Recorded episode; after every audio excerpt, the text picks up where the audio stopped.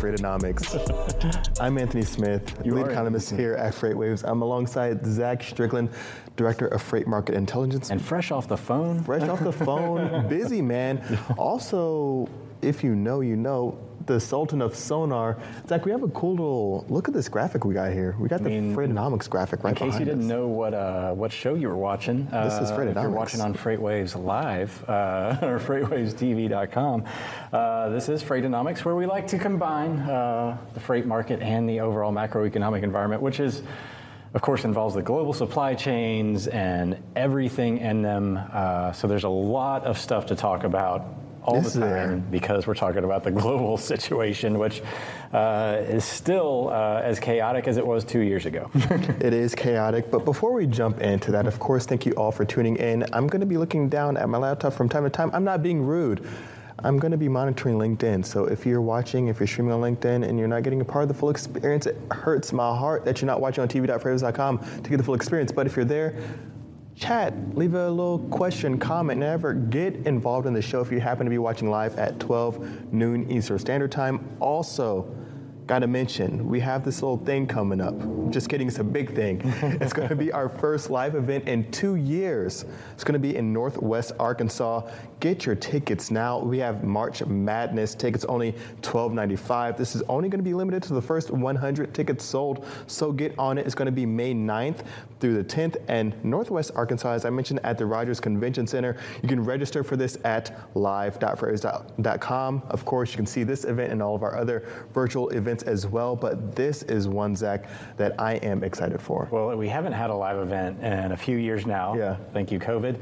Uh, and if you haven't been to one of our events yet, the, this is, I mean, You're in for a treat. it, it's not your standard uh, company retreat type uh, event. There's a lot. there's a lot more to it than just that. We try to make it as entertaining and as informative as possible. I will be there, more than likely. Will you be there? Anthony? I'll be around. No, I'll be there. I'm sure you will. we'll I think I'm obligated. there. I have to be there. Yeah, so a lot of uh, a lot of informational uh, exchanges going on as well as networking availability. It's, it's probably one of the most single uh, attended events, or it used to be uh, back in you know before the pandemic in the transportation sector. So definitely get your tickets for that. Now, moving on, Anthony. Yes. You know, I was really I was really proud of myself for today's title. You did come up with that one. come up and with it. It came to me, uh, conflicted messages. Mm. Look at all that, just soaking in the uh, double entendre uh, there. Because we're talking about global supply chains being, uh, you know, really sending us some mixed signals. Uh, Right. we're, we've got some data. You know, you can have a lot of information, and some of it's going to point you in one direction, and sometimes you're going to have information that tells you something totally different, and it's going to be measuring the similar item. Uh, you talked about it this morning on Freight, Freightonomics or Freight, FreightWaves Now, uh, where we had some employment data that kind of suggested, you know, similar situation, but a little bit of differing directionality to it. And we're seeing that across the global supply chains right now. We've got, you know, in one hand we have like tender rejections coming down, we got rates going up they measure similar things, but you have to think it through a little bit Right. to kind of discern that. And we're going to break that down as well as what's going on with the Ukrainian conflict over there with Russia and uh, Putin, of course, trying to c- uh, continue uh, this chaos that we've been living in, in in the modern society. That's right. You say even though it's all the way over there in Eastern Europe, it's making its waves. Yeah, and and you know, waves to the U.S. One thing that has kind of come back around, and I want to give one quick meme here because it's been, it's been, it's been hard. It's been hard, hard to come by memes uh, lately. Uh, this one, this one kind of hits. Uh, Putin to the people of Russia. In terms of money, we have no money. It's Is this from one of those? Uh, is this a Pixar movie? Despicable Me. How do you not know this? Never seen it, Oh my gosh. All but it's funny though. Yes, uh, I mean the, the economic impacts of what uh, Putin has decided to do here, especially to his country, are tremendous. I mean, with all the sanctions, we're going to break down some of the sanctions and what they mean for us here, because we're all connected. I mean, the, the fact is, is that Russia has been part of the global community. Uh, we've kind of been in, you know, saying like, oh, you guys are cool now for the last uh, couple of decades, you know, mm. 30 years really. That, that relationship has actually kind of been going okay. Right. Um, you know, I wrote a chart of the week about, I was actually surprised to see the import volumes. Uh, from Russia to the United States, not huge, less than 1% of the total, uh, but they were up quite significantly year over year last year, just last year.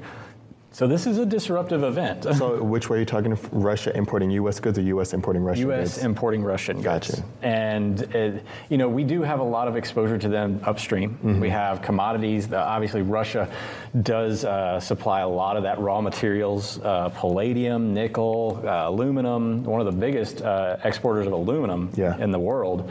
Uh, oil, of course, a big thing, but it's not just about directly to the United States. It's to the subsequent uh, you know, other uh, markets, if you will, some other countries. China, for instance, of course, huge trading partner uh, with Russia. But then, of course, all those European countries, they thought they were buds.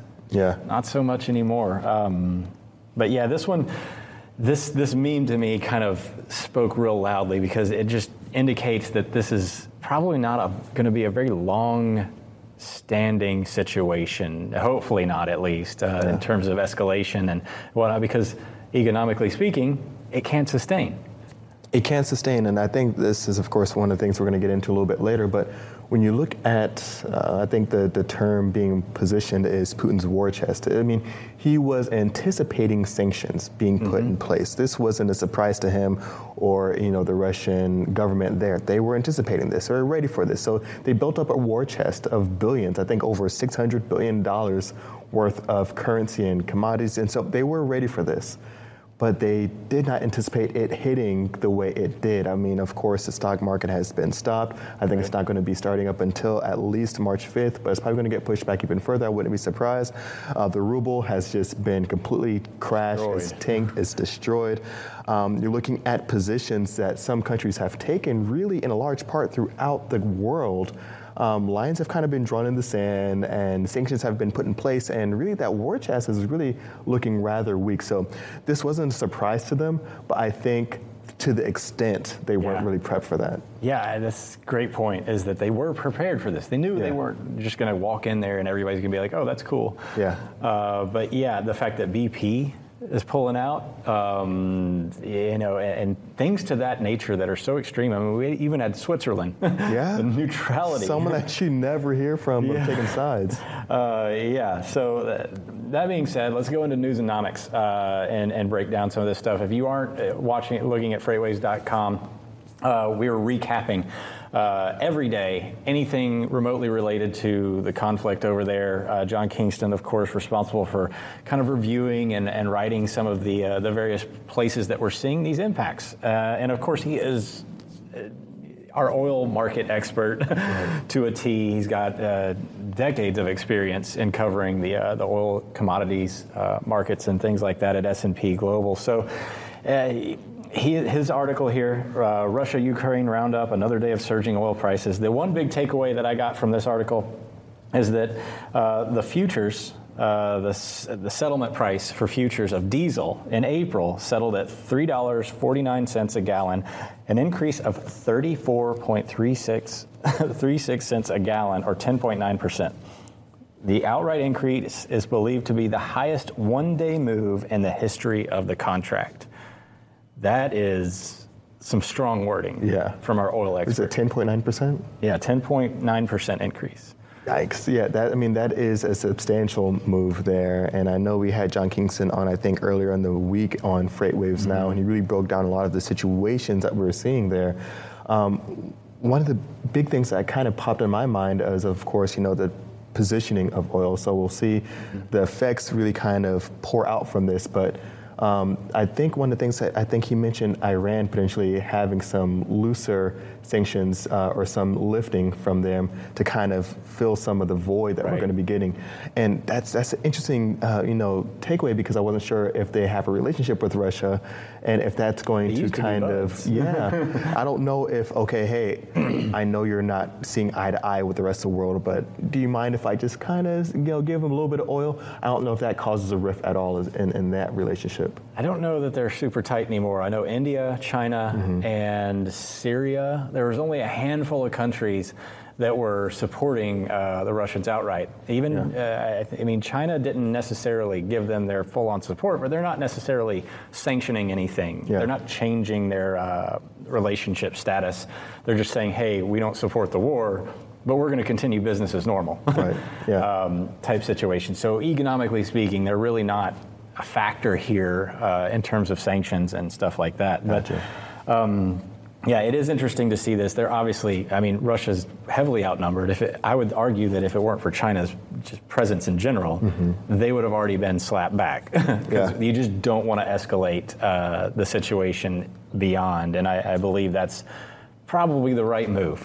we don't want to see World War III uh, happen in our lifetime for sure. So, one of the takeaways too from this oil situation. Now, not a lot of people think about oil um, directly, uh, and it's weird because it's a huge percentage of the overall transportation cost, and obviously has a big impact on global supply chains.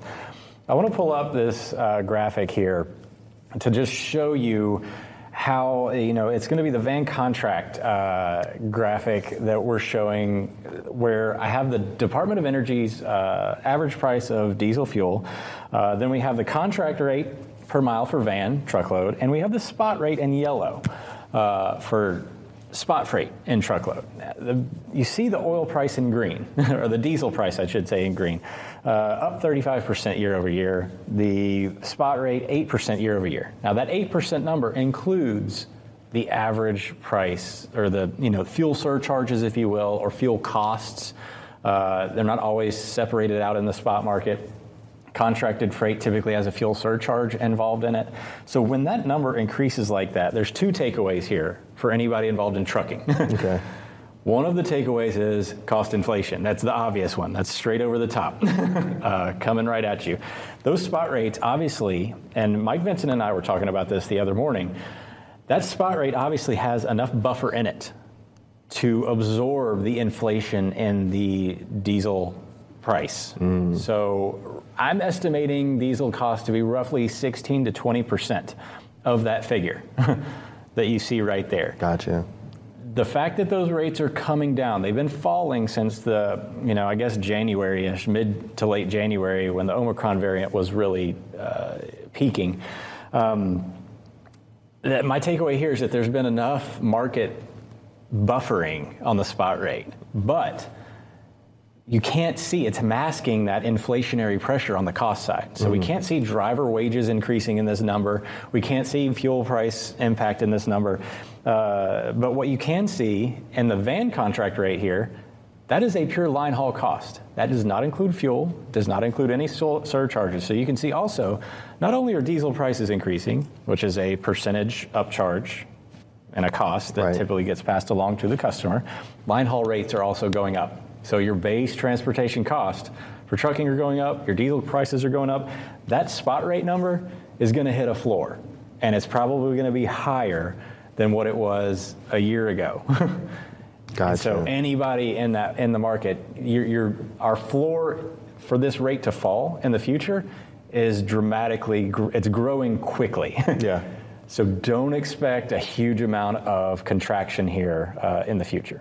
That's that's an interesting one because uh, you know not to expect that huge amount of contraction in, in the future because that might be one of the areas that you're going to be looking for at first, and so Mm-hmm. uh, that's a great takeaway there, Zach. I, I really I'm over here looking at this chart because I'm like you know that is a good comparison that you have up here.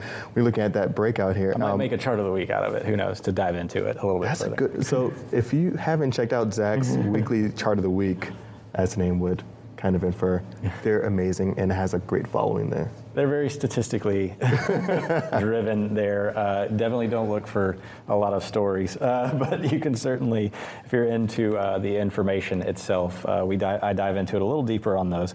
So the next news anomic story of the day that I have picked out here, Lori Ann LaRocco. She laid it out. Just breaks it down. So Yeah. anybody out there thinking, uh, you know, supply chains are getting better, we're, we're starting to see some signs of improvement, which we are. We are seeing some small incremental signs. We just talked about spot rates coming down, but you saw those contract rates going up. Mm-hmm. Yeah. Another conflicted message there. Yeah. Spot rates are negotiated daily. Contract rates are negotiated for longer term cycles.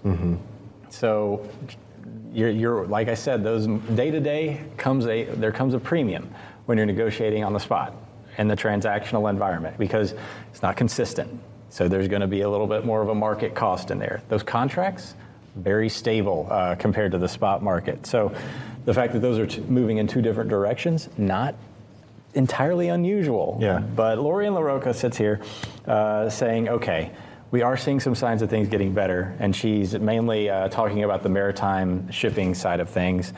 Uh, but she points out that after two years of logistics hell, her words, uh, the world wants to believe things are getting better, yet these declarations are, are just empty prophecies. Talk about brooding, setting the table. Um, New Project 44 uh, intelligence quantified a whopping 23.35% drop in TEU capacity year over year in January. So the, the big takeaway here is that it's not necessarily because ships are being pulled off. It's because of all the congestion and delays around the ports, the COVID uh, restrictions, um, labor shortages, and drayage issues. And she lines all these out in this article. Yeah. I mean, breaks it down thoroughly. Yeah, I mean, um, the article that one of the areas I really loved was the ship delays and how Yep. that's also increasing. So if you were to see some easing with a grain of salt, those ship delays are building up. And you mentioned in, uh, I think, the carrier update, one of them this morning, that there's still more goods coming in. You know, that 30 to 45 day outlook is still ramping up. And if you still see more goods coming in, more flows, more volumes, and on top of that, you're seeing more delays, there's not really all that much easing or that much improving as some of the other data sets that you might be looking at or looking to would suggest. Yeah, I, I mean, it's, you know, you don't think about it because you just think, okay, well, think about a slow moving system here, like with the containers moving, you know, if they're spending 13 days more on the water moving from China to North America's west coast, which was the case in December uh, and January, um, than average, because of these delays, that's time that it's not being spent move like clearing out the backlog of orders. You know, Yeah. one of your favorite numbers. Yeah. Uh, and it says, despite factories in China getting back up and running post Lunar New Year, the vessel delays and blank sailings have constricted capacity, which has solidified a floor in the pricing levels. And I have a chart here showing the Freightos, the FBXD, the Freightos Baltic Exchange daily. Uh, index here, which measures the rates. I think we have that chart. FBXD uh, should be uh, average rate per 40 foot container, which we're seeing a slight uptick over the last couple of days. We actually we have the IOTI. IOTI uh, pulled up. Now this is going to be a demand side indicator, and that one's fine to show if we want to go ahead and show that one. Um, anybody. the, uh, the rates are going up. Demand has not stopped. Okay, demand is going up, and uh, and the rates, or I should say, demand hasn't gone anywhere, and the rates are increasing because. Even though they've stabilized in terms of shipping demand, it's at a consistent level. The delays in capacity are creating this additional uh, shortage that's pushing rates a little bit higher. They're up around $16,000 from China to North America's West Coast now. Interesting. And, and the thing I love that, of course, uh, if people didn't see the last big FreightWaves virtual event, we're now incorporating some Project 44 data into Sonar. So that was a Yep. huge collaboration and a huge release. But some of some of the P44 data points that Lori Ann is using in here it really speaks volumes into kind of getting into some of the underlying trends that we're seeing when you're looking at some of those ocean um, activities, because that's one of the areas where people always ask me sometimes about leading indicators. You Yep. mentioned, of course, new orders, and then backlogs kind of talk to, hey, here's the runway that we have. But that ocean and that import data really tells you a lot of the times all you need to know in terms of things coming into the country. Yeah. Um, now, when I see on the other side of the equation, I think, hey, things can keep coming into the country all they want. That's great. That's all, you know, fine. But you also need that demand to be there and you need those consumers to keep buying. So right. at a certain point in time, if there is a lapse in consumer activity or consumption kind of wanes a little bit, it's going to get real interesting in terms of these goods hitting the uh, you know the U.S. Mm-hmm. Still, kind of a lot of delays happening. Ships at ports. We're, we're seeing warehouse space at a premium that could really cause for a lot of a lot of chaos. Yeah, Lori Ann closes out her article with some pretty foreboding comments here. Yeah. Uh, how consumers react to the high levels of inflation is one of the biggest wild cards when trying to predict the outlook for the container market. There are some dark timelines ahead, including one in which China feels emboldened to copy Putin's playbook in Taiwan something that would hit shipping very hard. So don't pull the, that cork. Your champagne will fall flat when you can actually pour that glass. I, I, mean, just uh, I love I love her writing, so I get a little excited about it. But it's it is that is a scary ending to that article. I, yeah. The fact that we have all this uncertainty, and I think that kind of ties into what are we looking at moving forward, Anthony? You, we talk about pulling forward. Uh, all these consistent geopolitical threats that we're seeing right now uh, aren't going away. You know, COVID still, we're still digging out of COVID. Now we've got Ukraine and Russia, and it's not just directly tied to how Ukraine or Russia imports or exports goods, but also their impact to the supply chains across the globe. So, what are well, let's talk a little bit about that before we close out the show about what kind of you know active you know what's happening with the sanctions yeah and what are, what are we going to see? What do we need to expect moving forward? Yeah, definitely. I think that's a great one. Also, I have to give a shout out to Charles A, who had a like great comment and and some feedback here on uh, LinkedIn saying, couldn't Russians uh, Russia's economy sustain if Putin decides to only take ruble for Russia's oil or gold on a, or a specific coin, especially if he has more business dealings with China. China has to support Russia because if they don't they are more susceptible to sanctions from the U.S. in the future. So I think Charles brings up a great point. And, and the thing point. is, when we're looking at China, we mentioned a little bit earlier, um, they would have to be able to essentially replace all of Europe and all of U.S. Now that U.S. was sending a lot of activity there, but mm-hmm. China alone wouldn't be able to just kind of keep Russia's economy afloat. Um, and, and Putin's war chest, he did have quite a bit of gold, so that is there. But in order to prop up the ruble, China would have to really do a ton of investing in order to kind of even bring right. that kind of back and up. Would, so they would subsequently damage their own they would. economic situation, which I, China does not look like the type of friend that's willing no. to uh, to do that. And they've they've made it pretty clear. It's like we're cool with you just existing, but we're right. not going to you know support you overtly. And on top of that, it seems as though I think some of China's practices right now, knowing that there's not that many buyers for those Russian goods or not mm-hmm. that many sellers, they might be a little bit more tougher negotiators now that they're kind of one of the few players left in the game for Russia. So, can expect to potentially see some very creative negotiation from China in order to kind of get the most out of Russia and they're kind of vulnerable-ish moment that they've put themselves into.